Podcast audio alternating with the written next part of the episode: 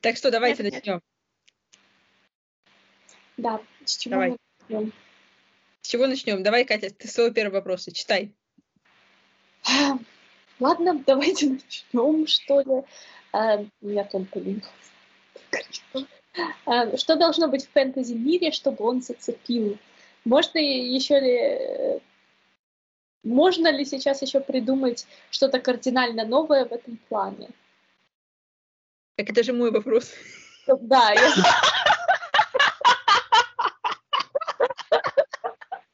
Да. Хорошо, давайте отвечать на мои? Давайте. Мне кажется, у нас как-то одинаковый первый вопрос. Словами. Нет, у тебя немножко другой, потому что у меня конкретно про фэнтези мир. Ну ладно, да, с фэнтези начнем. Ну давайте. Нам еще очень много учиться делать подкасты, ладно. А, Надо просто разогреться. Давайте первый вопрос разогревочный, а дальше уже по нарастающей. Да, давайте. Сначала ответим на первый вопрос, а потом представимся. Здравствуйте, меня зовут Мария. Ладно. Не, знаете, можно зачитывать, можно зачитывать э, ответы и вопросы в стиле «Итак, следующий вопрос от Марии, 24 года, из Москвы». Отвечает. Ну, я не знаю насчет э, фэнтези мира, а ну, типа, я, как мне кажется, что у всех этих чуваков, которые пишут фэнтези, у них обычно какие-то очень яркие персонажи, вот. И есть какой-то, не знаю, у них рост этих персонажей, вот, и все. Я, я не знаю, почему это именно должно быть именно фэнтези. Для меня это загадка, типа, почему... Ну, то есть, потому что ам, какие-нибудь такие... а, то есть, ну, в реальном мире как-то другие вопросы обозреваются. Вот. А, Какие-то более тонкие, не знаю. а. Давайте дальше.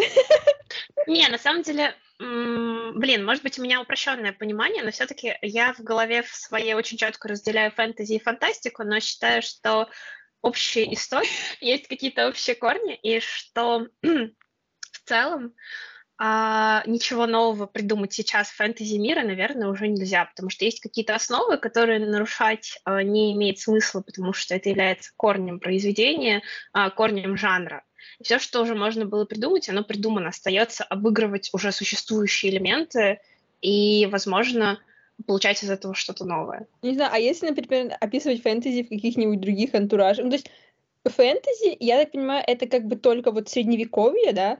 А, но в то же время как бы не только средневековье. Нет, это далеко... Нет, это не только средневековье. Но смотри, во-первых, это некий синтез. Ну, как бы смотри, фэнтези в любом случае некоторый синтез миров, в любом случае. Но эм, некая аллюзия на средневековье присутствует почти везде. Окей, да. Вот Но это потому что истоки — это «Властелин колец» условный, от которого все там пытаются отталкиваться. И поэтому- это Причина, по которой какие-то, мне кажется, такие легенды. Мне кажется, причина, по которой фэнтези это в основном средневековье, это потому что в фэнтези э, у него задача взять какой-то более простой мир, чтобы в нем шире раскрыть э, какие-то узкие понятия, так сказать. Давайте возьмем мир, где мы будем заботиться там только о коррумпированной власти, а все остальное там, я не знаю, брызжет единорогами и все на свете. Вот, то есть это такой способ изолировать какие-то проблемы. Ну, не знаю, Слушай. что изолирование проблемы, просто я знаю людей, которые, ну вот, да, фэнтези — это в основном просто какие-то приключения, и я уже говорила, что это вот э, персонажи какие-то, и вот идет какой-то их рост, и вот просто вот с ними что-то происходит. То есть, мне кажется, там вообще, то есть фэнтези — это больше концентрация не на каких-то вопросах, то есть проблемах даже, а потому что проблемы, вопросы — это вот либо какой-то реализм, классика, да, либо это какая-то научная фантастика, вот. А фэнтези — это вот именно как-то почил, вот. Тот же даже «Властелин колец», ну, это такой Ну, плюс-минус... я бы не называла «Властелин колец» это, фэнтези, это честно такое плюс-минус серьезное произведение, да? Да, да, Но да. все равно, а, то есть там есть а, просто персонажи и, и приключения, вот. Ну, там, конечно, поднимаются вопросы, но тоже вопрос добра и зла. Я бы не... Нет, ну, я бы не сказала, что... Я согласна, что есть какое-то относительное упрощение, но я бы не сказала, что там Привет, Фредерик. А, а, меня Фредерик сбил в смысле. Короче, я не сказала бы, что там а, можно обобщить и сказать, что «Властелин колец», но это только приключения и персонажи. Ну, честно, нет. Ну, есть э, достаточно глубокие идеи, которые туда заложены. То есть, в первую очередь, это Фредерик прекрасен, он просто является... Он вносит некоторый жанр загадочности в наш подкаст. Вот. Я не буду это переслушивать. Короче, в целом поднимаются вопросы религии, поднимаются какие-то философские штуки. И, на мой взгляд, нельзя это свести просто к модели приключений. Ты читала вот. Спасибо, Лиза! Просто, просто спасибо. Ну, да, я читала и перечитывала достаточно. Года два назад, наверное. Ну, перечитывала несколько раз. Ну, мне кажется, что все равно фокус, ну, то есть, конечно, это хорошее произведение, и там возникаются какие-то э, более абстрактные вопросы. Вот. Там, как бы, там есть книга, которая посвящена просто созданию мира, фактически местная Библия властелин. Вот. Но... Ну а что, в Силимариллионе как было написано, один чувак начал петь, и все остальные там появились, тоже пели. Вот. Ну, но как бы все равно в самом, именно в самом «Властелине колец», хотя у него это просто такой, это обширный такой описанный мир придуманный, да, чтобы как бы в него, вот все эти штуки, мне кажется, чтобы просто в него можно было верить, вот. То есть, конечно, автор их так через эти образы и повторы реальности, скажем так, он осмысливает их, но все равно мне кажется, что а, даже если вот мы берем, а, отходим от конкретного «Властелина колец», то в основном фэнтези это берем какого-нибудь ведьмака, это вот просто тоже, тоже персонажи, вот просто его путь, и какие-то герои, какие-нибудь, вот чем они харизматичнее, тем вот лучше, и вот что с ним происходит. И в каждом фэнтези немножко религии там при присыпают, немножко каких-нибудь войн присыпают, вот это вот щепоточка, все примерно, мне кажется, очень однотипное, и все равно это все, вот это все вместе, да, все религии, войны, они все равно, мне кажется, главная цель, это все равно создать приключения и дать каким-то людям, которые это читают, отключиться от реальности, и вот это, как это, эскапизмом заниматься, вот. То есть это, это такой, знаете, кому-то эскапизм через детективы, а кому-то вот через фэнтези, вот. Мне кажется, еще очень страдает от того, что многие авторы пишут просто какую-то немного ерунду, потому что мне кажется, очень много серьез... более серьезных авторов предпочитают э, писать что-то другое, потому что фэнтези это как бы не самый популярный жанр, и, соответственно, если вы хотите достигнуть успеха, гораздо проще это сделать в каких-то других жанрах.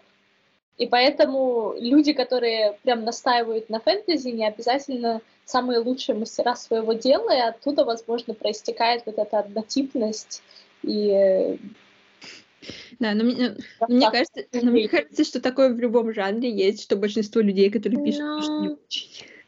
Нет, на самом деле есть жанры, которые являются условно простыми для начинающих или слабых писателей. Это детективы, это фэнтези, это готическая литература, это триллеры, это ужасы, и поэтому их считают, ну, немножко второсортными. То есть э, некоторые ну, а, писатели высказываются, особенно русские писатели, высказывались, что там детектив это вообще не стоит того, чтобы его читать и писать, что это литература условно для домохозяек. И про фэнтези я тоже слышала такие отзывы, вот, но это не, не значит, что это плохой жанр. Ну, мне кажется, что да. Многие жанры, конечно, от этого страдают, но я слышала, что фэнтези особенно. Потому что, ну, как бы, вот сколько вы можете назвать фэнтези, которое вас прям захватило и которое потрясло ваше мировоззрение? Мне кажется, хорошая фэнтези, оно еще берет какую-то такую структуру и придумывает мир, и это еще о том, каким мы желаем видеть мир. Но всякие конфликты возникают, потому что без конфликта у тебя нет какой-то истории, которую ты можешь записать, э, какого-то интересного сюжета. Ну да. Ну, я тоже считаю, что для того, чтобы, типа, создать, э, ну, точнее, не, ну, не какой-то второсортный вот этот фэнтези-рассказ или там роман, да, которых очень много в этом жанре, то нужно действительно, мне кажется, создать э, очень хорошую систему, какую-нибудь достаточно оригинальную, но не какую-то такую непонятную и мутную, вот. Но для оригинальности это тоже не самое, именно если, ну, зависит чего ты хочешь, да, если ты хочешь написать э, прям следующего Гарри Поттера, тогда прям непонятно, что тебе надо делать, потому что ну, ты же не будешь прям буквально Гарри Поттера писать, если ты хочешь. А может, Таня Гротер. Если ты хочешь просто успеха, то некоторые добиваются успеха, как бы сочетая то, что раньше не сочетали, но сами по себе элементы не являются новыми. Тот же Брэндон Сандерсон в своих лекциях рассказывал, как он создавал эм, э, свой цикл про, как же это, туманы рожденных, или как-то так, Мистборн, в общем. Эм, и как бы он совместил идею такого как бы фэнтези мира с системой магии, но при этом э, там они планируют то, что называется хайст, то есть ограбление такое в стиле э, каких-то классических фильмов. То есть они набирают команду, э, команда обладает какими-то навыками, потом все идет не так, но эти навыки в итоге все равно приносят им победу. И вот как бы на каких-то таких вещей, вещах люди тоже выезжают. Потому что я читала вот первую и немножко вторую книгу этого цикла. Это не то, чтобы что-то такое особенное, да, то есть там не то, чтобы есть какая-то великая правда, но вот э, стремление, ой, а вот есть в этот неубиваемый темный властелин, и они хотят его ограбить, как же они это сделают, да? Э, и вот это вот протащила меня через первую книгу, и это было прям хорошо. Вот. Ну, я не уверена, насколько это такая, скажем так, особенность именно фэнтези. Но это просто как загадка, да, типа дается тебе, и ты ждешь отгадки. Это, это, это, в принципе, везде может быть двигателем желания, ну, типа, да. Ну, как бы надо уметь эту загадку дать, потому что как бы все дают загадки, потому что они прочитали, что это хорошо, но не всегда это тебя действительно цепляет, потому что не всегда имеются вот эти... Да. Мне кажется, очень многие фэнтези, например, я, помните, скидывала видео там, где было а, сейчас очень популярная Мара и Морок, книга называется, где, и она очень, видимо, популярная, то есть по крайней мере, женской аудитории, да, и это фэнтези. Я не, я ее не читала, но я так понимаю, что в ней нет ничего особенного, и, в принципе, судя по комментариям, там люди тоже пишут, что в ней ничего особенного, но не все эту книжку очень сразу полюбили такие, то есть вот, это уже популярность какая-то. И вот, и там и вторую сразу как-то сделали, вот. А, и просто мне кажется, что, ну, это, знаете, вот это фэнтези, ну, когда вот это вот второсортное фэнтези, то, что называется, да, это просто когда люди создают а, мир еще знаете, почему фэнтези? То есть как бы замки принцы, принцессы, типа какие-нибудь волшебные драконы, и люди просто это любят, потому что это ну, знаете, давайте просто примем то, что мы любим драконов, типа принцессы, принцев. вот. И, и потом, как бы, и они создают какие-то персонажи, которые там из, из грязи в князи. И люди же все тоже хотят из грязи в князи, типа. Это прочтешь, и ты тоже можешь быть таким героем, который сразу прям сделает карьеру, но в каком-то таком более широком смысле. Ты не просто сделаешь карьеру там на земле, типа ты будешь богатым, а ты будешь прям самым великим волшебником э, Гарри. На самом деле забавно, что во многих фэнтези при этом, при этой модели персонаж не проходит через какие-то внутренние изменения, что могло бы мотивировать вот это его появление из грязи в князе. Обычно там просто персонаж какой был, таким и остался, но при этом он стал королем. Это особенно забавно читается. Но я, это, по крайней мере, в русских фэнтези у меня был период увлечения ими. Я поняла, что русские фэнтези — это я не читала русские фэнтези, я тут подумала, что самый большой цикл, который я читала, это был «Коты-воители». Между прочим, они прекрасны. А я не хочу их вообще обсуждать, ну, то есть обсуждать, знаете, давайте оставим их вне конкурента. Вообще это детская фэнтези, а детские книжки, ну, как бы, я не, я, я не очень могу их сейчас обсуждать, потому что к ним немножко другие требования. вот. Ну да, мне кажется, в них есть все задатки, которые есть и во взрослых книжках. Да, задатки есть, но э, я просто, да, мне очень сложно это оценивать, на мой взгляд, это просто шедевр. Но это субъективно. Тебя все поддерживают. Ну, там есть хотя бы личностный рост в том плане, что хотя бы в первых книгах у него меняется имя. Вы что, тоже его читали? А, это имя? Да. И ты читала, Маша? Я читала Котоводителя. Я не согласна, что там меняется только имя. Там сам персонаж меняется очень сильно, закаляется характер и так далее, и так далее. То есть его рост как персонажа вполне обоснован. Что? Вот это я не помню на самом деле. Вот все, что я помню, что вот у него меняется имя, что вот как его звали, голубая звезда или как его звали? Синяя звезда. Да. Огонек. Нет, сначала, сначала был огонек. э, По-моему, сначала был огонек. Потом Ну, были нет, про предводительницу грозового племени, Маша. Учительница, которая была просто шикарная. А, все, поняла, да. Про нее даже отдельная книга есть, я ее даже читала. Называется «Пророчество синей звезды». А, Первое, что я помню, это а, как, э, ну вот был вот этот чувак, который был такой противный сначала в их племени, потом он ушел в темное племя или племя теней, как там. Звездоцап. Да. И, и, короче, потом он, когда стал предводителем, вот я помню, как он умирал, и как это было шикарно. Да, его убил бич. Шикарно. Да. меня пугает, Лиза, что ты все ты помнишь. У всех есть свои темные места. Ладно, я помню очень хорошо про сов тоже. Э, Про кого? Про сов. Я, я читала еще про летучих мышей, еще я читала, какого-то воржа Клапа. Вот. Борджак Лап, это шикарно. Еще есть была, э, еще была книжка «Хвост трубой». Я тоже его читала.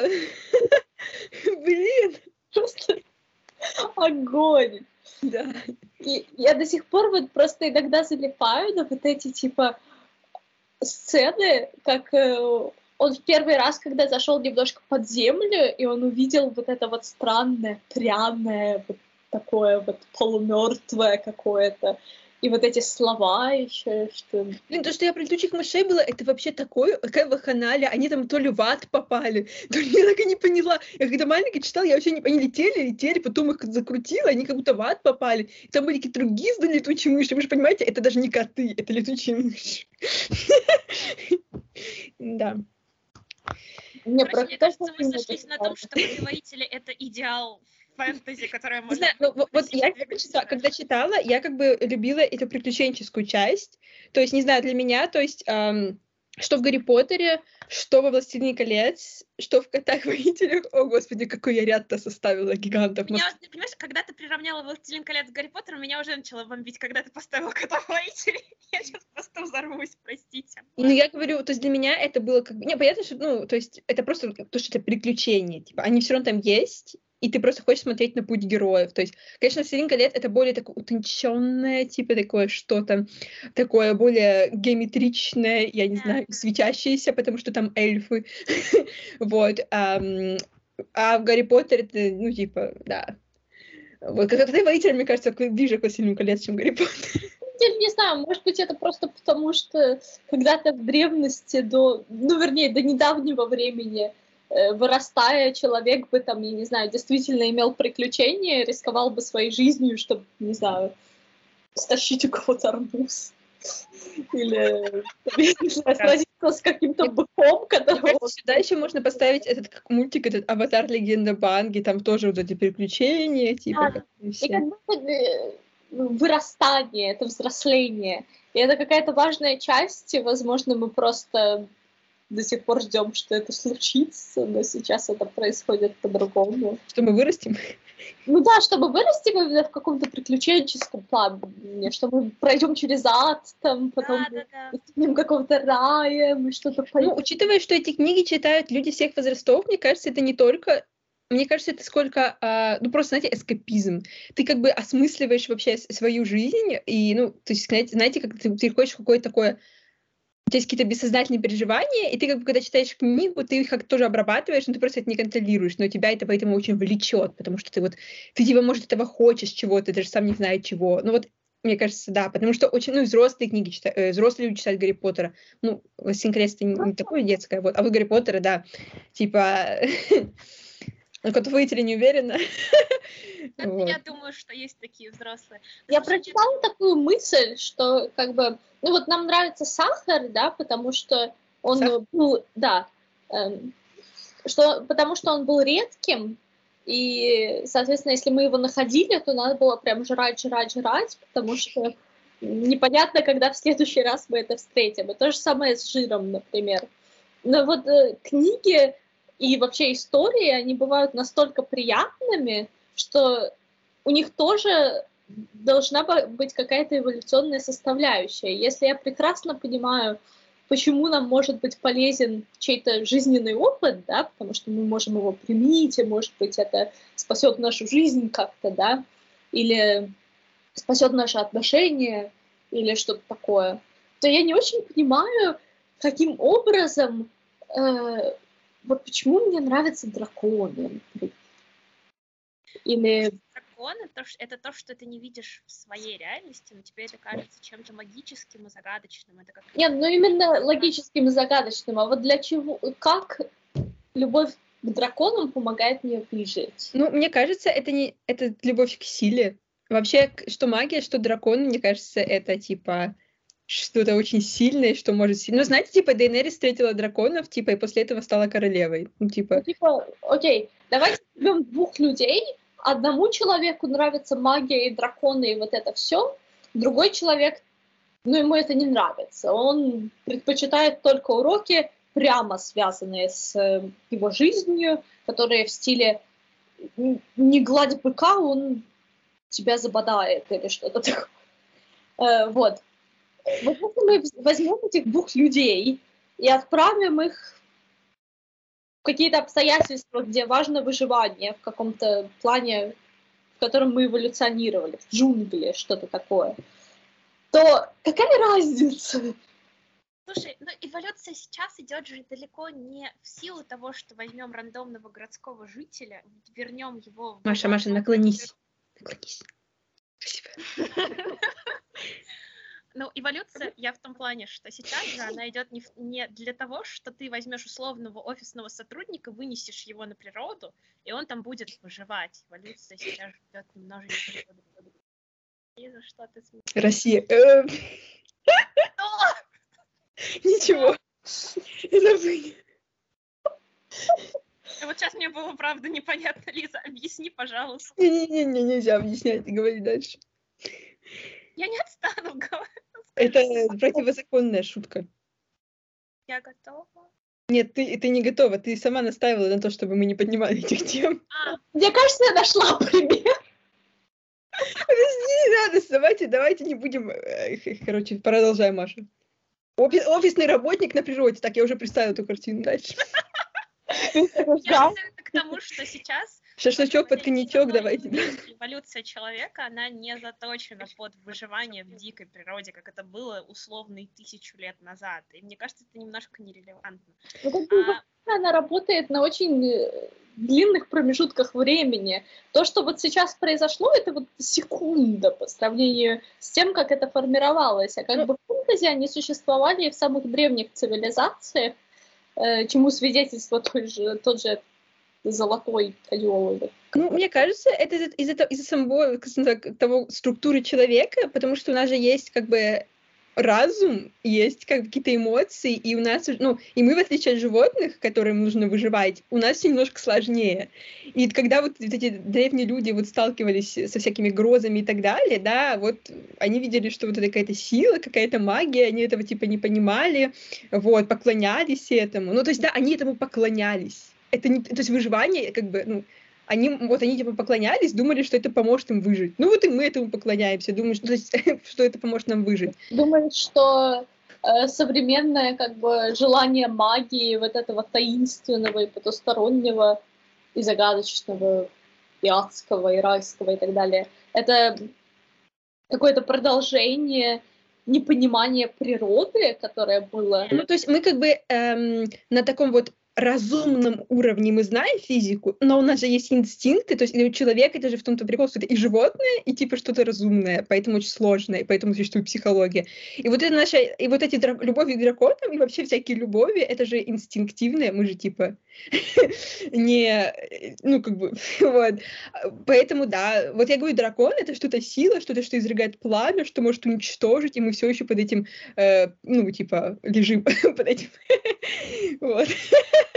Слушай, ну, мне, кажется, мне кажется, сейчас что еще играет роль, что сейчас очень какая-то стрессовая жизнь всех постоянно. И то же самое фэнтези, это что яркое, что помогает переключиться. Это не только поиск какой-то силы, это поиск банально ярких эмоций, которые ты в жизни не испытаешь. Ну да, но у нас вопрос, почему мы испытываем от этого яркие эмоции? Почему, почему это? Потому что я, я считаю, что это потому что это сила, потому что это что-то такое, ну что-то вместо религии, знаете. Раньше люди ходили молиться в церковь, когда у них был стресс, а сейчас люди смотрят, читают книги про драконов. Мне кажется, некоторые до сих пор ходят в церковь. Нет, ну да, и те, кто в церковь не ходит, про драконов читают. Как бы, так, вот. Спалилась. Сепаратизм. Мы все спалились. Так-то. Вот. Мне вот интересно, на самом деле, есть ли такая статистика, чтобы посмотреть корреляцию, типа, любовь к фэнтези и э, религиозность? Есть ли отрицательная корреляция? Ну, ну, я, не знаю, я просто знаю мало религиозных людей, но тех, кого знаю, фэнтези не интересуются. Слушай, ну у меня на самом деле обратный опыт. Я знаю достаточно много религиозных людей, и очень многие из них любят Толкина, окей. А современные фэнтези они обычно не читают, но да, они фанаты Толкина. Ну, Толкин тоже, типа, ну да. Ну. Толкин это промежуточная стадия. Да, просто у него нет, понимаете, у него нету драконов особо, ну так, чуть-чуть. А, то есть мы только по драконам судим, да? И у него нет, у него нет магии, ну, типа, которой, знаете, колдовства такого прямо, вот, как вот, он немножко от этого отличается, вы же понимаете, что какие-то вот фэнтези, особенно современные, вот, а в них очень часто прям вот огненные шары, там, управление стихиями, что-нибудь такое, прямо, ты прям драконы, которые могут полететь там за тебя. Вот у, у Толкина как-то более человечное фэнтези, на мой взгляд, у него все-таки. Ну, есть... так и надо, если использовать магию, то надо использовать ее как-то в приличных масштабах, потому что, ну вот та же игра, в которую я сейчас играю, Ark Survival Evolved, там как бы Сейчас я играю на низких уровнях, там все динозавры выглядят натурально, все нормально, да, но вот я смотрела на Ютубе, как люди играют, когда у них уже высокий уровень, и там это сводится к тому, что у тебя какие-то механизированные динозавры, на которых прилеплены пушки, они стреляют какими-то лазерными э, штуками, и еще динозавров можно красить, и все их почему-то красят в какие-то кислотные, отвратительные тона.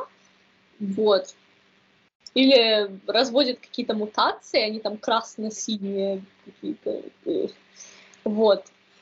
И мне кажется, что чрезмерное использование магии в каких-то таких мирах, это вот как эти раскраски, это как-то почти безвкусно, что ли. Это как делать десерт из одного только сахара. Вот э, плохой десерт, он состоит из сахара и какого-нибудь жира еще, может быть, да, а вот хороший десерт, у него есть компоненты, которые вообще горькие, да, есть компоненты, которые... Гурманство. Э, вот. Есть компоненты, которые вообще ничего не дают и как бы заполняют пространство. Ну, мне кажется, что это правильно, что этим отличается, скажем так, что-нибудь качественное, хорошее, в том, что это более сложное по, кон- по консистенции, да, по составу блюду, но очень часто люди едят что-то и, э, скажем так, очень чисто сахар, просто, вот, потому что чисто что-то яркое, и они вот прямо толпами вот идут на вот эту яркую, как, понимаете, мне кажется, это еще связано, чем хуже у человека реальная жизнь, тем более яркое что-то их типа приманивает. Ну, мне кажется, это еще вопрос э, привычки, то есть вот человек он как бы начинает с чего-то маленького, а потом, когда у него вкусовые рецепторы привыкают, он хочет все больше и больше и больше, и в итоге, я не знаю, пить по 100 кружек кофе в день и такое. И то же самое с фэнтези. Вот. Но... Ну, это тоже вопрос, потому что... Э, вот Гарри Поттер это странный, странный кейс в этом случае, потому что э, как бы в Гарри Поттере очень много всякой магии, но оно не воспринимается как такое переделанное, потому что вся вот эта магия, она в каком-то едином ключе, едином стиле, и цвета не такие уж яркие. Потому что в Гарри Поттере очень хорошая структура, то есть там не просто магия, которую ты можешь направо и налево метать, да, там это а, очень... Ты, ты берешь законы, вот и все. Когда, когда есть какие-то законы, ограничивающие тебя, когда есть какой-то рост, да, 7 курсов рост, то все, это уже не воспринимается так болезненно, типа ярко. Но ты сказала привычка, и что... И, и, нет, привычка окей, а вот то, что ты сказала про а, про то, что со временем вот э, как бы вкус, да, но мне кажется, это не всегда так работает. У кого-то может, например, со временем улучшаться вкус. И наоборот, в детстве, например, я лично, если по, по себе мне судить, то в детстве я была намного менее разборчивая, чем я сейчас. И наоборот, в детстве, и вот эти подростки все, они же едят вот эту вот всякую, например, мар- марвелскую чушь, э, да, со всякими летающими чуваками и там, ну, такими, ну, знаете, марвелскую чушь, вот. Я бы очень не против летающих чуваков, просто многочисленных драконов всего на свете, но почему почему-то я не вижу именно этого всего сделанного хорошим образом, то есть гармонично. Слушай, ну Ты про что, про Марвел? Марвел это достаточно массовый продукт, и он, нас, но он нацелен на такого среднестатистического потребителя, поэтому ожидать да, чего-то... Мне кажется, и среднестатистический бы оценил больше. Да, потому что тот же, например, Гарри Поттер и Семь колец очень популярны и Ведьмак. Они очень популярны колец, и среднестатистического. Популярен, смотри, «Властелин колец» популярна экранизация. Сама книга популярна, ну, гораздо меньше. То есть... Ну, не знаю. Вот эти вот англичане говорят, что она у них, простите, на втором месте после Библии. Я хочу переехать в Англию. Ну, короче, нет, на самом деле Марвел ну, просто меня лично Марвел очень сильно коробит какими-то штампами и очень заезжен, чем-то очень заезженным. То есть э, как будто бы они не привносят ничего нового, а паразитируют на своих же идеях. И когда я пыталась э, читать или смотреть что-то из э, фандома, не знаю, как это нормально назвать, э, я поняла, что это просто неинтересно. Я искренне не понимаю людей, которые фанатеют супергероев. Мне кажется, на самом деле еще есть такой момент, что как бы продаваемость чего-то и его качество это не одно и то же.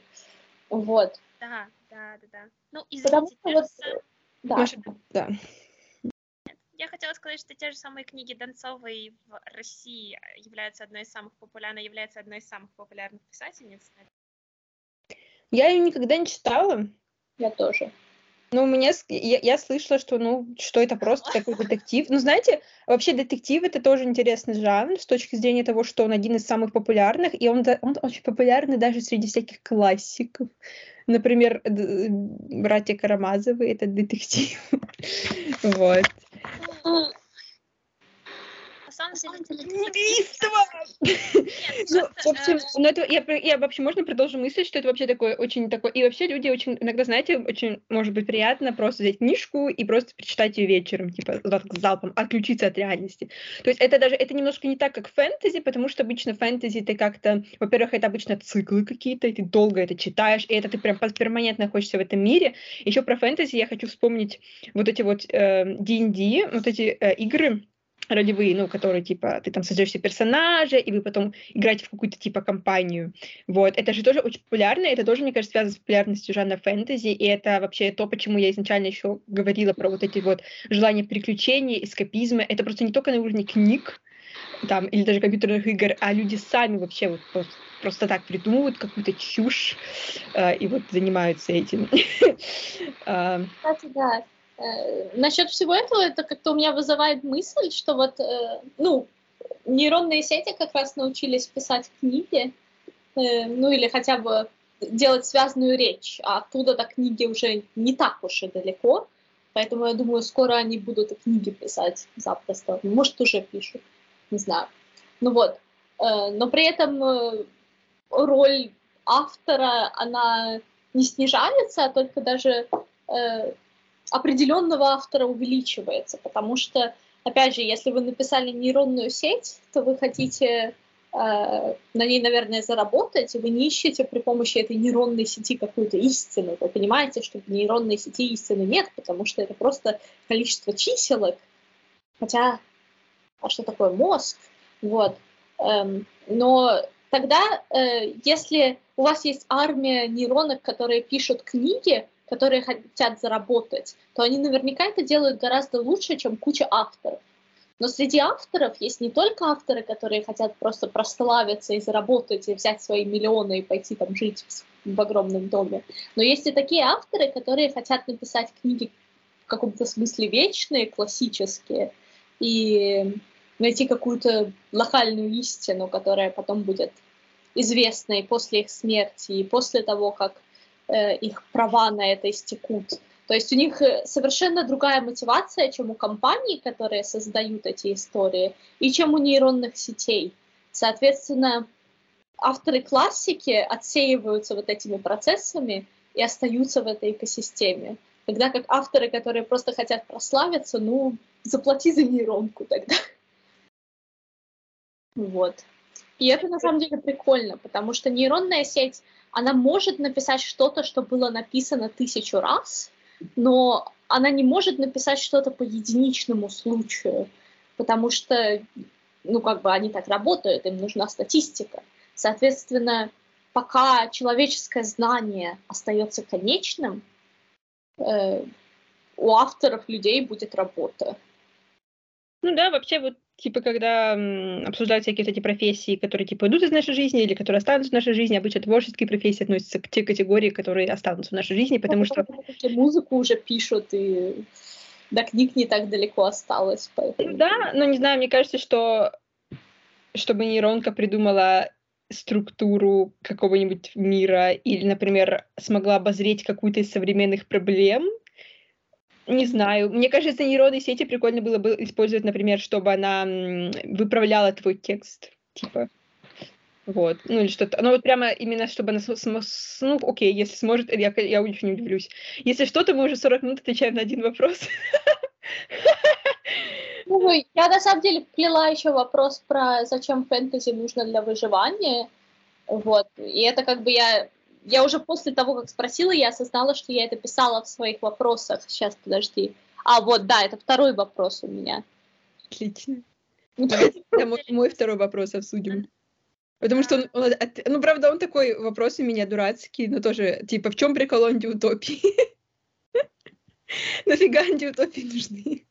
Такой у меня вопрос. Потому что мы живем в антиутопии. Ну, ну вы уже понимаете. такая, ну, на самом деле, мне всегда казалось, что антиутопия, ну, я не могу назвать ни одну антиутопию, которая бы мне искренне нравилась, хотя я читала все, ну, относительно известные образцы. В том плане, что для меня антиутопия — это всегда какое-то упрощение достаточно серьезное. И даже тот же самый 1984 Орла, простите, а, мне оно казалось красивым, наверное, лет в 14, когда я позже пыталась перечитывать. Ну, все слишком банально, просто и не то чтобы некрасиво, но э, нереалистично, что ли. Поэтому мне тоже, и когда я читала 14 лет, 1984, э, мне тоже не понравилось. Я, я, я запомнила эту сцену с крысой. Между прочим, сцена с крысой, я не знаю, зачем я это узнавала, но это достаточно реалистично, и действительно существовала в Древнем Китае такая казнь, и это действительно так работает. Но, блин, просто сам вопрос мира в целом, построение мира, построение философии мира, ну, блин, мне оно не нравится, потому что, опять же, это слишком упрощено, это так не работает. Да, мне, мне тоже по этой причине не понравился 1984, но вопрос в том, почему мы, тем не менее, все это читаем. Ну, я не помню почти ничего из Орвелла и Хаксли. Я помню, что я читала две их самые известные книги. Есть еще я помню, что мне очень понравилось. У меня до сих пор иногда снятся сны про антиутопии. Это как такая э, компьютерная игра, где есть такое вот глобальное зло, и надо вот выжить, и вы типа продираетесь через политическую систему, и вы такие типа пытаетесь это изменить. И как бы, мне кажется, антиутопии это какой-то простой способ выбрать врага, и вот мы раньше, я раньше говорила вот про изоляцию проблемы, это как раз вот такое же упрощение, как фэнтези, такая же изоляция каких-то существующих проблем. Вот. Мне кажется, это такая ситуация борьбы с, именно с какой-то политической системой. То есть это, я помню, еще вот мне приходит на ум очень много вещей на самом деле, например, ну, кроме, кроме книг, это еще вот, например, «Матрица», И я помню, что есть как бы концовка матрицы, а есть альтернативная концовка матрицы, от которой отказались, или ее позже придумали, я не уверена. Но, в общем, там суть состояла в том, что вот эта борьба людей, она тоже была э, как бы в симуляции, потому что людям постоянно нужно бороться. И я думаю, что Тонти они тоже такие как бы приятные человеку, потому что ты очень часто сталкиваешься... Ну, то есть типа все люди просто сталкиваются с несправедливостями системы, мне кажется, хоть иногда, хотя бы раз в жизни, и ты думаешь, а что я вообще в этом мире значу, а что я могу изменить, а почему со мной происходит то, что происходит, а почему я такой маленький человек. Вот. И мне кажется, антиутопия, они приятны, потому что ты смотришь, как люди действительно могут что-то изменить и что-то повлиять. Вот, поэтому, мне кажется, их ну, просто, просто, в отличие от фэнтези, которые все-таки на любителей, антиутопии, мне кажется, они достаточно, они более массовые, то есть их читают, то есть того же, либо Фаренгейта все читают, кто-то там читал, либо ну, Оруэлла, либо Я хотя бы что-то из этого, и фильмы смотрят, как бы, и вот это аниме есть популярное «Атака титанов», это тоже антиутопия, где люди тоже за стенами, и все просто от него фанатеют. Ну, я на самом деле не знаю, насколько популярен жанр антиутопия. Или... Следующее, пожалуйста. Ладно, простите, ты говоришь, что антиутопия немножко играет какую-то релаксирующую, успокаивающую роль. Мне кажется, что нет, потому что в целом антиутопия — это всегда про ну, почти всегда про негативный исход. Это самые известные антиутопии, образцы произведений, а, заканчивается все плохо, заканчивается, там наоборот показывается, что твоя борьба бессмысленна, что ты мал, что ты ничтожен перед системой, которая перемелет тебя. Я не уверена, что я говорила ли я слово типа релаксирующее, я скорее я говорила слово сублимирующее, типа. Ну ладно, видимо, вот. я И я не настаиваю на том, что это должно тебя успокоить, но мне кажется, человек в принципе хочет видеть какую-то борьбу против системы просто. Ну, вот. Мне кажется, это еще э, как бы протест, желание быть свободным, я не знаю. Почти, почти во всех произведениях, наоборот, показывается, что твоя борьба, она бессмысленна, она не приведет ни к чему. Ты не сможешь изменить существующий порядок. Э, короче, я читала, что эм, ну, когда человек смотрит фильм или читает книгу или играет в игру, все что угодно из такого рода, э, например, фильм ужасов. Когда вы смотрите фильм ужасов, э, ваш мозг воспринимает это так, как будто вы там находитесь. То есть э, сигналы страха точно такие же, как если бы вы сталкивались с чем-то в реальности. То есть это настоящий страх, вот если бы на вас там, я не знаю, с темного коридора бежит непонятная огромная собака, это тот же самый род страха, который вы испытываете э, в фильме ужасов. То есть э, вообще во всех таких вещах человек воспринимает себя не как стороннего наблюдателя, он воспринимает себя как участника. Не обязательно именно главного героя, это не то чтобы вот так линейно, но как бы вот события, которые происходят, человек примеряет на себя. Эм, вот, и поэтому, мне кажется, антиутопия и обладает вот этим вот эффектом, который описывает Лиза, потому что, э, как бы, ну ты попытался. Да, исход, он как бы есть, но это, это как бы не главное. Исход — это же конец книги, да, ты же читаешь ее, как бы, ты надеешься все равно, ты каждый раз надеешься, что ты победишь. Ну и конец у всех как бы разный. В той же «Атаке титанов», по-моему, все поменялось. вот. Э, в книжных антиутопиях нет, там ничего не меняется, там в конце какой-то ужас вечно происходит. вот, а, но типа, да, ты как бы... Но вообще я еще давно в детстве э, натыкалась на пост ВКонтакте, где было написано, что мозг воспринимает воображаемое как, так, так, так же, как и реальное. Ну так, плюс-минус. Ну, на самом деле, мне кажется, это еще и поиск. Я не знаю, включал ли твой ответ на то, что я сейчас хочу сказать. Если да, то простите, что дублируюсь. Мне кажется, это еще и поиск э, ответов как, жить, поиск ответов, как можно бороться, поиск ответов, как можно жить в том, что происходит. Ну, это сейчас, это как, как можно жить в том, что происходит, это вопрос эм, более, скажем так, касающийся конкретной нашей ситуации в данный момент. Нет, нет, нет, я в целом говорю, что есть статистика, что э, книги жанра антиутопия, произведения жанра антиутопия гораздо более популярны в странах третьего мира с относительно тоталитарной и авторитарной системой власти. Ну, Нет, ну да, как бы ты все-таки как бы обрабатываешь тот опыт, который ты получаешь в своей реальной жизни, когда уходишь в какой-то воображаемый мир. Так что да, а, кто... но, но, но опять же, хочу сказать, что, например, а, очень вот эти был же период популярных антиутопий подростковых голодных игр, в лабиринтах бегущих, это, дивергентов. Я готова поспорить, что это антиутопия. То есть, понятно, да, по жанру, но это больше смахивает на фэнтези. Это как раз та самая яркая, красивая картинка, которая тебя увлекает, не очень качественная. Ну, в нем есть, в них всех есть антиутопия в том смысле, что люди борются с какой-то странной системой и сидят в стенах. Ну, да, окей, хорошо, по этим критериям, да, но все-таки это больше фэнтези, это больше про приключения, про борьбу, про крутых подростков. Я не знаю, что такое фэнтези, я уже говорила, не могу дать ему точных границ, но я не да. думаю, что это фэнтези. Мне да. кажется, фэнтези это скорее именно тематика, это не обязательно структура сюжета, а скорее да. антураж. Мне кажется, что фэнтези это все-таки какая-нибудь магия, сверхъестественная, даже опять-таки, можно фэнтези, и просто, например, если у людей будут сверхъестественные способности в нашем мире, мне кажется, это уже разные жанры. А если сверхъестественных сил вообще нет, это, мне кажется, не может быть фэнтези. Ну, Но я не специалист. Что как бы и фэнтези, и научная фантастика — это как бы две стороны одной монеты. И, ну, я как бы согласна, там не особо не, есть смысл делать такое четкое разделение, э, хотя у некоторых людей в головах оно есть, типа э, фэнтези — это вот это все устаревшие технологии, э, научная фантастика — это выдуманные штуки, выдаваемые за будущие технологии. Ну, тут просто бывает, скажем так, такая научная фантастика, которая, так как что в ней так много адвенчурского какого-то элемента приключенческого, что ее тоже можно приписать к таким вот фэнтези, только вместо магии там как бы всякие кибермашины.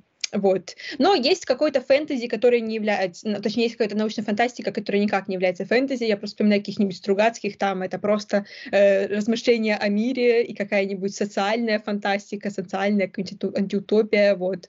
То есть, и, кстати, э, кстати, вот эти же дивергенты всякие и вообще антиутопии жанр ближе не к фэнтези, а к научной фантастике как раз, потому ну, что... Если там есть ружья, то это, скорее всего, не фэнтези.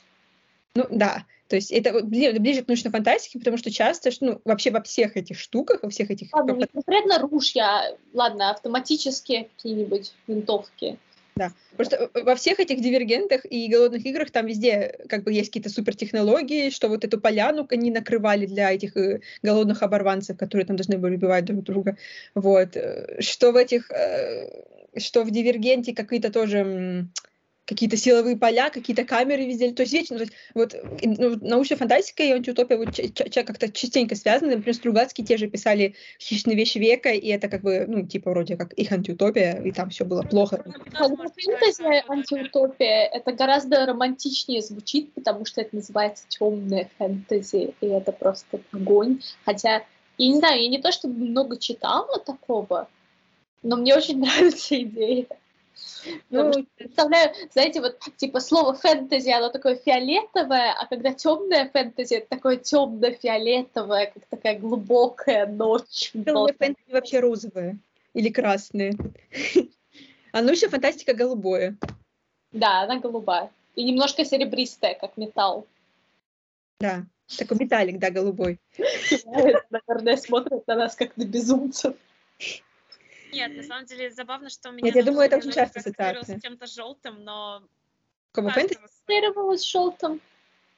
А, ну, вы же обсуждаете цвета и то, что вас ассоциируется с этим. Да, мы, цвет, мы к цветам а, меня в целом научная фантастика это почему-то всегда что-то желтое, солнечное, О? яркое. Не знаю почему. Это очень странно, у тебя научная фантастика. У меня, в конце... просто... у меня обычно в конце все помирают. А темная фэнтези было бы каким-то черно-красным. О, ну да, черно но черное-красное это уже скорее про вампиров. Или какую-нибудь серебристо-красное. Типа, просто я вспоминаю игру, а, которая вроде как является темным фэнтези. И... Красное это точно вампиры и охотники на них, которые их там из пистолетов стреляют. Их там из пистолетов. Ну я точно знаю, как пользоваться пистолетом. Да. А, ладно, мы, по-моему, мне кажется, мы поняли. Давайте мы перейдем. Катя, теперь твой вопрос другой, давай. Какой вопрос? Сейчас, подожди.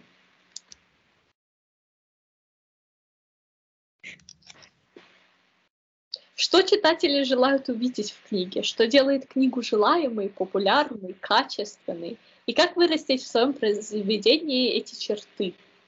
Не знаю, я сейчас начала читать Набокова, потому что Набокова все как-то признают, кто не хотя, кто скрипя сердце, там, кто это, но, короче, каким-то суперкачественным автором. Но насчет качества ты должен просто как-то вот, и, и, вот текстом, вот, слог наработать. Мне кажется, качество книги — это всегда такой слог, знаете. И мне кажется, иногда, даже если твоя идея там не оригинальная, там твоя история тоже, ну, но если ты так хорошо можешь ее описать, что вот все прямо вау, да, то да. Не, конечно, это, если у тебя будут дурацкие сюжеты, как бы ты красиво не писал, а, вряд ли, да. Но если сюжет будет хоть, хоть насколько-то ну, продуманный, хоть до среднего уровня, и если он будет хорошо написан, мне кажется, это уже будет качественная книга. Вот, качественная. Это вопрос на качество, я ответила. Попыталась. А, ну, а что ты, какое произведение ты читаешь сейчас на? О, я решила начать, э, ну, я решила м, пройтись по Набокову и почитать сначала его русские произведения, и решила начать его с его рассказов. И сейчас я читаю сборник рассказов, который называется «Соглядатай». Вот. Э, первый, же, первый же рассказ был достаточно смешной, но мне понравился. Вот. Вообще я почитала даже отзывы на него, и кто-то назвал этот рассказом затянувшимся анекдотом, и я согласна с таким описанием, потому что это реально какой-то затянувшийся анекдот, но мне понравилось. Блин, на самом деле, по поводу Набокова, у него я первое произведение, которое я у него прочитала, это была повесть, по-моему, Камера обскура, Камера обскура, не знаю, как правильно. Камера обскура, да. Обскура? Обскура. Обскура, да. А камера обскура. И оно отвратительно по своему содержанию, на мой взгляд, но оно написано таким языком, что оно выглядит прекрасно, но при этом само содержание, сам сюжет, ну, правда, на мой взгляд, он, он отвратителен. И вот у Набокова э, вот это сочетание сюжета, с которым ты абсолютно не согласен, он тебе неприятен, и языка, которым он это пишет, и как ты восхищаешься этим языком, это просто что-то нереальное. То есть да, просто... вы, да. Я, я начала... Да, спасибо. Э, я начала просто Набокова, как, как и все, наверное, очень многие, типа Лолиту, я немножко, я не всю почитала, но когда читала, я еще была, мне было, по-моему, до, до 20, и я помню, ну, эм, мне, не, мне показалось, что это очень скучная книга. Ой, мне она показалась очень интересной да. до каких-то моментов, когда, ну, до я того, как ее мать, до этого мне было прям супер интересно читать. Ну, можно я продолжу немножко сейчас? Да. Но из неправильных причин, мне кажется. Вот. А, ну, нет, я просто... Вот, мне показалось очень скучно, я бросила, когда они начали по отелям ездить. Вот. А, и я вообще не очень поняла э, вот эту тему... Эм, ну, типа, ну, сейчас я понимаю, э, почему он это написал. И что вообще, вот когда, э, то есть вот эти книги, да, что вот, вот это выстрелить, когда ты поднимаешь какую-нибудь... Выстрелить, когда ты поднимаешь какую-нибудь а, такую противозаконную, такую сложную тему, это тоже такой, мне кажется, успех. Но книги, они типа и тем хороши, что ты можешь там это а, как бы описать. Вот, просто Маша, ты так сильно настаиваешь, я не могу тебя сдерживать больше. На самом деле, про, про Лолиту я просто услышала у тебя, и, наверное, ты потом позже это объяснила, и я зря сейчас тебя прерываю, но Лолиту многие а, считывают смысл этого произведения абсолютно неверно. То есть многие считывают это как романтизацию педофилии, чем на самом деле книга не является. То есть, а, как а, писал сам Набоков, это некое эссе, размышление о а, взгляде на мир больного человека. Мышление о взгляде на мир э, психопата по факту. Ну, то есть Гумберт по факту является психопатом с э, наклонностями маленьким девочкам, и не более того. И удивительно, что многие люди, которые читают это произведение, искренне не понимают и берут это как ролевую модель. Простите, руку опускаю. Нет, я никогда не думала, что это типа про, про романтизацию педофилии, потому что он же умер в конце, и все умерли. Какая романтизация? Нет, нет, нет, нет. Понимаешь? Да, типа все плохие чуваки наказаны. Да, как Нет, нет, нет, тут, понимаете, опять вопрос к языку, которым это написано. Отношения между Лолитой и Гумбертом описаны так, и они описаны красиво, я не спорю, но они описаны так, что они не вызывают отвращения, ну, у многих читателей. Они вызывают, наоборот, какой-то подъем, типа, о боже, это так красиво, это так романтично, это так прекрасно и так далее. Особенно, кстати, фильм экранизация Лолиты постарался, потому что у Набокова все-таки был подтекст. А в фильме прям нет, классно показано, что, ой, смотрите, какая красивая 12-летняя девочка, и как красиво она строит отношения со взрослым мужиком.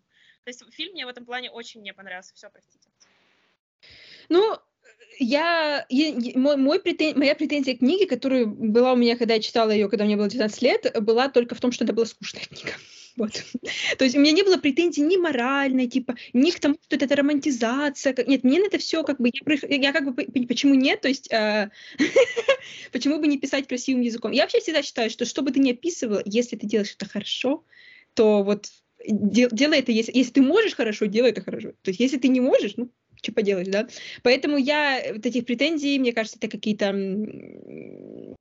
не знаю, как это как культурно выразиться, но, в общем, видимо, если люди говорят, что если что-то э, написано хорошо, что-то плохое описано хорошо, то это плохо, я этой логики не понимаю. Нет, типа, наоборот, если что-то плохое описано хорошо, то это хорошо, это, типа, стоит делать, тогда уж, наверное, так, нет? Нет, нет, они, ну, то есть они жалуются на то, что плохое описано хорошо, вот. Да, да, Я да, не да. понимаю этих жалоб, вот. то есть потому что, ну, то, что написано, да, это то, что написано, это, это ну, это, знаете, это тоже э, момент, когда кто-то говорит про то, что вы там убиваете в компьютерных игр людей, и вы что, будете убивать, ходить их по жизни, то есть это то же самое, вы читаете про то, как кто-то эм, э, крутит роман с маленькой девочкой, вы будете что-то делать то же самое, что эта книга плохому вас Ну, в голове, понимаешь, у людей нет отделения, когда они читают литературу, у них нет отделения персонажа от автора. Им кажется, что если автор что-то пишет словами персонажа или размышлениями персонажа, значит, это априори мнение автора, это априорно хорошо, это ролевая модель, давайте действовать так.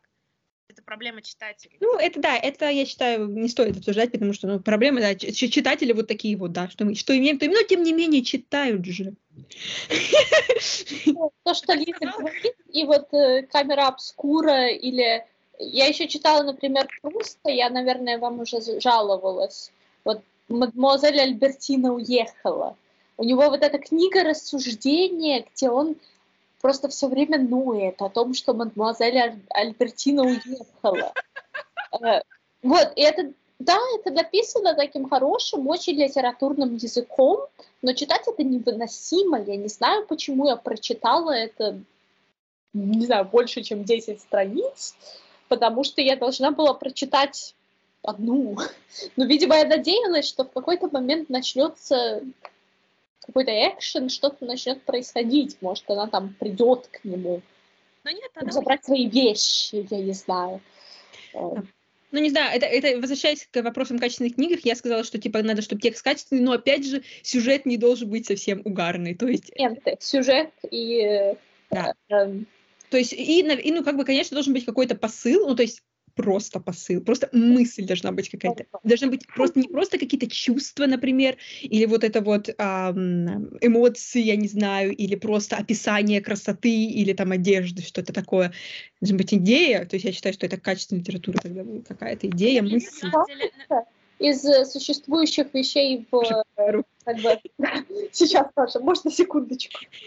Из Существующих идей как бы в индустрии, как бы того, что продается, вот ты, Лиза, говоришь Мара и Марок, да, но там по идее, по описанному, потому что я слышала, есть вот этот сюжет, который всеми прописан и всеми уважается, да, то есть какое-то начало, какой-то конфликт, какая, э, какое-то завершение, ответ на это все, вот. И как бы кажется, что все эти компоненты, качество, посыл, э, хотя посыл я бы исключила даже. Там вроде нет качества. А, ну, Качество в смысле э, литературность языка. Ну, именно. Вот там вроде ее нету. Да, да, да. Э, Литературность языка и сюжет хороший э, в совокупности, э, м, да, необходимы, но по отдельности они не являются необходимыми, но являются достаточными для успеха. То есть если э, как бы есть книги, которые написаны просто прекрасно, но у них совершенно нет сюжета, и они считаются классикой.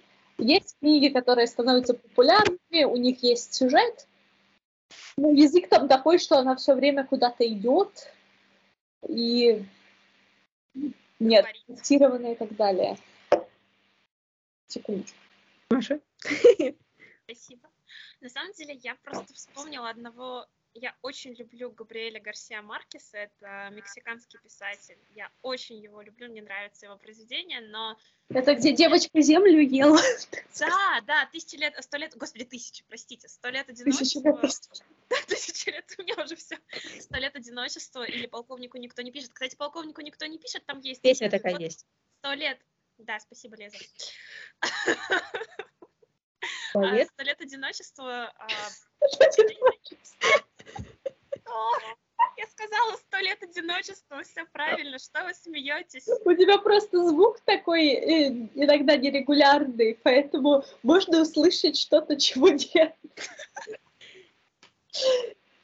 Ну, не- нет, я надеюсь, что туалет одиночества существует, Я услышала, я- услышала от вас омлет одиночества и подумала, что это давайте, давайте это вот эти ле- леты, что-то, что-то, Паша, про сто лет одиночества. да. Короче, да, давайте про омлет одиночества.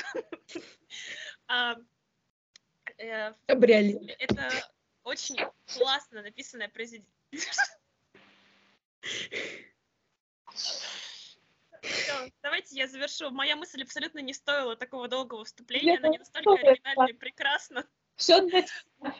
Вот, я хотела всего лишь сказать, что э, в ней связано несколько сюжетных линий, и в целом, если оценивать их, там, не отвлекаясь на язык, которым это описано, на аутентичность и так далее, красоту, эм, аутентичности я имею в виду там истории и так далее, то есть красоту какого-то места и так далее. Если на это все не отвлекаться, то сюжет, честно говоря, очень слабый, но это произведение читается легко, воспринимается легко и красиво, все там условные тысячи страниц только из-за красоты. А тебе нравится книга, которая называется «Над пропастью воржи»? Пейте меня, ну да. А норвежский лес? М? А норвежский лес? Норвежский лес нет. Но над пропастью воржи я читала 13 лет. Я была очень маленькой романтичной девочкой, и мне казалось, что это верх э, литературного мастерства. Я не перечитывала в взрослом возрасте. Мгм. Ладно. Я помню, что мне не понравилось. Сделала выводы про меня, да? Просто такая, «М, ладно. Катя, прости, пожалуйста, что ты говорила? Я говорила, что э, я помню, что мне очень не понравилась эта книга, но я вообще ничего из нее не помню. Видимо, потому что Более одиночество или из «Над пропастью воржи»? Э, над пропастью воржи. А, Потому Не- что одиночество нейтрально. М. Нормально. мне она просто как бы тоже ничего особо не вызвала, скажем так. А, и меня негодовало на то, что меня негодовало на то, что ее очень все как-то, ну то есть любят. Вот, я не очень поняла этого. То есть я, не- я иногда не люблю то, то, что книги, скажем так, э, как бы переоценены, или фильмы переоценены. Вот я также э, в том же, по возрасте, э, да, да и до сих пор, например, ам, полоскаю э, Интерстеллар, тоже считаю его переоцененным. Вот. А, но на самом деле, на пропасти воржи, она как-то вот просто делит людей на тем, кому она реально вот зашла, и тем, кому вот она не зашла. Не знаю, вот, типа такая книга.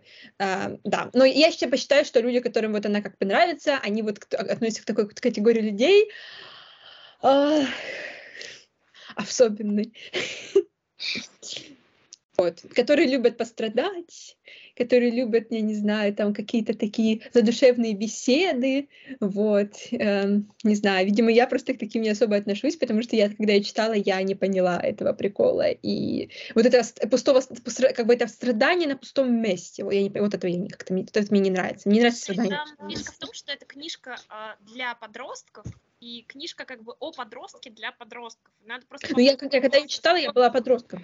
Слушай, ну мне кажется, надо попасть просто в какую-то стадию эмоционального созревания правильную, и тебе эта книжка зайдет. То есть я попала, да. Во взрослом возрасте, опять же, я не возьмусь ее перечитывать, потому что, скорее всего, очень сильно разочаруюсь. В меня, в мою стадию эмоционального созревания попал Есенин.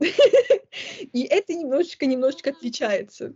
Вот. Я не думаю, что она могла бы в любом случае попасть в мою какую-нибудь стадию. Ну, у меня это была стадия активного страдания, первой влюбленности, первый самый активный и несчастный, поэтому да. Когда у меня была стадия а, страдания от влюбленности, я вообще не могла читать. Да, когда у меня была эта стадия, я писала. Я активно читала и слушала. Нет, когда у меня была первая влюбленность, я читала а, Маяковского, сидела романтично на, бал- на балконе, пила чашку какао и слушала ранеток. И думала о нем. Думала о нем, да. О нем, о нем, о нем, о нем. Я за А, ним, о нём, о себя. А, и слушала еще Максим, и слушала еще Максим, да. Просто А трудный возраст надо а это Мне кажется, основная мысль в том, что как бы в литературе мы ищем каких-то уроков, и если мы уже усвоили этот урок, или если он нам не актуален, то нам это не зайдет. Ну, мне кажется, не только урок, просто как бы ты любишь читать просто про то, что тебе близко. Вот. Э, я не знаю, что с тобой и своими мыслями резонирует, а что-то нет. Вот. Например, что-то, ну, что противоречит твоему пониманию и твоему личному опыту и ты как бы тебе это не нравится, вот. Или, например, то, что противоречит твоим жизненным принципам, вот, хотя это как бы тот же вопрос, можно вспомнить э, Лала Литу, он вроде противоречит, но против книги это я ничего не имею. То есть, ну, не знаю, точнее, не против, не принципов жизненных, а скорее ценностей жизненных, вот. Но тоже, как бы, просто книги, они как бы тоже такие разные всякие. Ну, да, мне кажется, это такой мысленный эксперимент, э, где ты что-то перевариваешь и что-то вытаскиваешь для себя. Ну, просто есть... Надеюсь, когда я что-то переварю, оно во мне останется. Как и вся еда. Не знаю, ну просто, кстати, Набоков, э, я его очень странное к нему отношение, потому что бывают негативные персонажи, а, которые тебя не вызывают отвращения, желание закрыть Набокова все персонажи такие, что ты к ним просто не можешь испытывать какое-то сопереживание. Для меня в целом, если я в книге не вижу ни одного персонажа, с которым я могу как-то ассоциировать себя или испытывать какие-то желания, то, наверное, я не буду очень активно читать эту книгу, но это мой баг. Ну, я бы не сказала, что это твой баг. Это говорю скорее о том, что мы все-таки резонируем что-то, что э, резонируем. Мы читаем что-то, что резонирует с нашим, ну, каким-то вот, не знаю, ну, не то чтобы даже опытом, да, потому что, очевидно, мы не испытываем драконов. Эмпатия. Ну, да, эмпатия, то есть, и... Но это тоже не только эмпатия, то есть вот просто вот что, что вот мы, мы, хотим, мы читаем то, что мы хотим читать. вот. Вывод к концу часового подкаста. Мы читаем то, что мы хотим читать. Спасибо, да, с вами были. лучший вывод. Учитесь. Давайте, давайте попрощаемся друг да, с другом. Давайте попрощаемся. Представимся. Короче, у нас есть... Давайте представим друг друга. Короче, я представлю Лиза, Лиза Машу, и Маша меня. Стоп, я уже почти всех представила. Давай, представляй меня. Лиза. Прекрасная Лиза, которая весьма сведущая э, в вопросах наук и Дориана Грея. Передаю слово тебе. А, вот э, справа внизу Маша. А, у нее там еще виден шкаф и какие-то картинки на стене, и еще у нее как бы коричневые волосы, коричневые глаза, и на ней нет очков, и она не красная, она не я. Вот, а, Маша, подними руку. А, в общем, Маша следующая во всем. Я думаю, она имеет ответ на любой вопрос. Да, это вообще, на самом деле, это просто очень удивительно, потому что я иногда спрашиваю уже какой-то случайный вопрос, типа, Маша, что делать с серверами? И Маша такая... Вот, но вообще Маша, она очень хорошая, она очень много еще читала и смотрела. И если у нее будет время, она еще будет читать, и у нее, и она как бы даже вот умеет разговаривать. У нас не то чтобы жесткие требования к посетителям, ведущим этого подкаста, но кстати, есть. Маша должна уметь разговаривать. Э, да, по-русски и даже немножко шпрехает по-английски. Даже по-дойч. Да. А, горжусь, любим, уважаем. Маша, тебе слово. А, спасибо, как предыдущая э, ораторша заметила, я умею разговаривать, что является очень важным для ведения подкаста не то, что мы против тех, кто не умеет разговаривать, но как бы подкаст, он в форме звука, поэтому... Да, мы не против людей с disabilities, но как бы чудеса требуют жертв. дискриминации. Вот. Я забираю слово от прекрасной девушки с красной помадой в красной толстовке, прекрасное умение сочетать, а, и описываю... Простите, меня не... Да, я запуталась, кого я должна была описывать. Я описываю... В очках она такая. А прекрасную аристократку Екатерину. Вы можете увидеть ее в правом верхнем углу. На ней очки. И она не... на ней нет красной У вас углы одни и те же, как бы. Она является прекрасным писателем, и мне кажется, среди нас uh, у нее больше всего в написании чего uh, изучала теоретическую физику. Меня до сих пор является чем-то нереальным. Uh, прекрасный парень из Норвегии, который является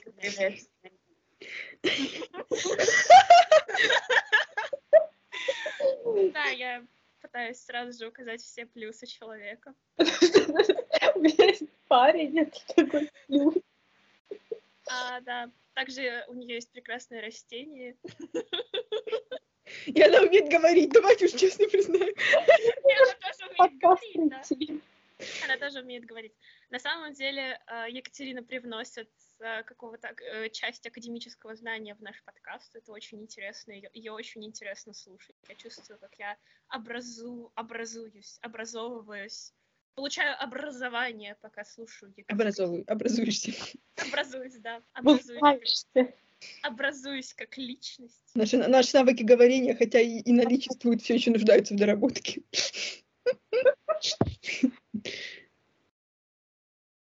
Екатерина. Кстати,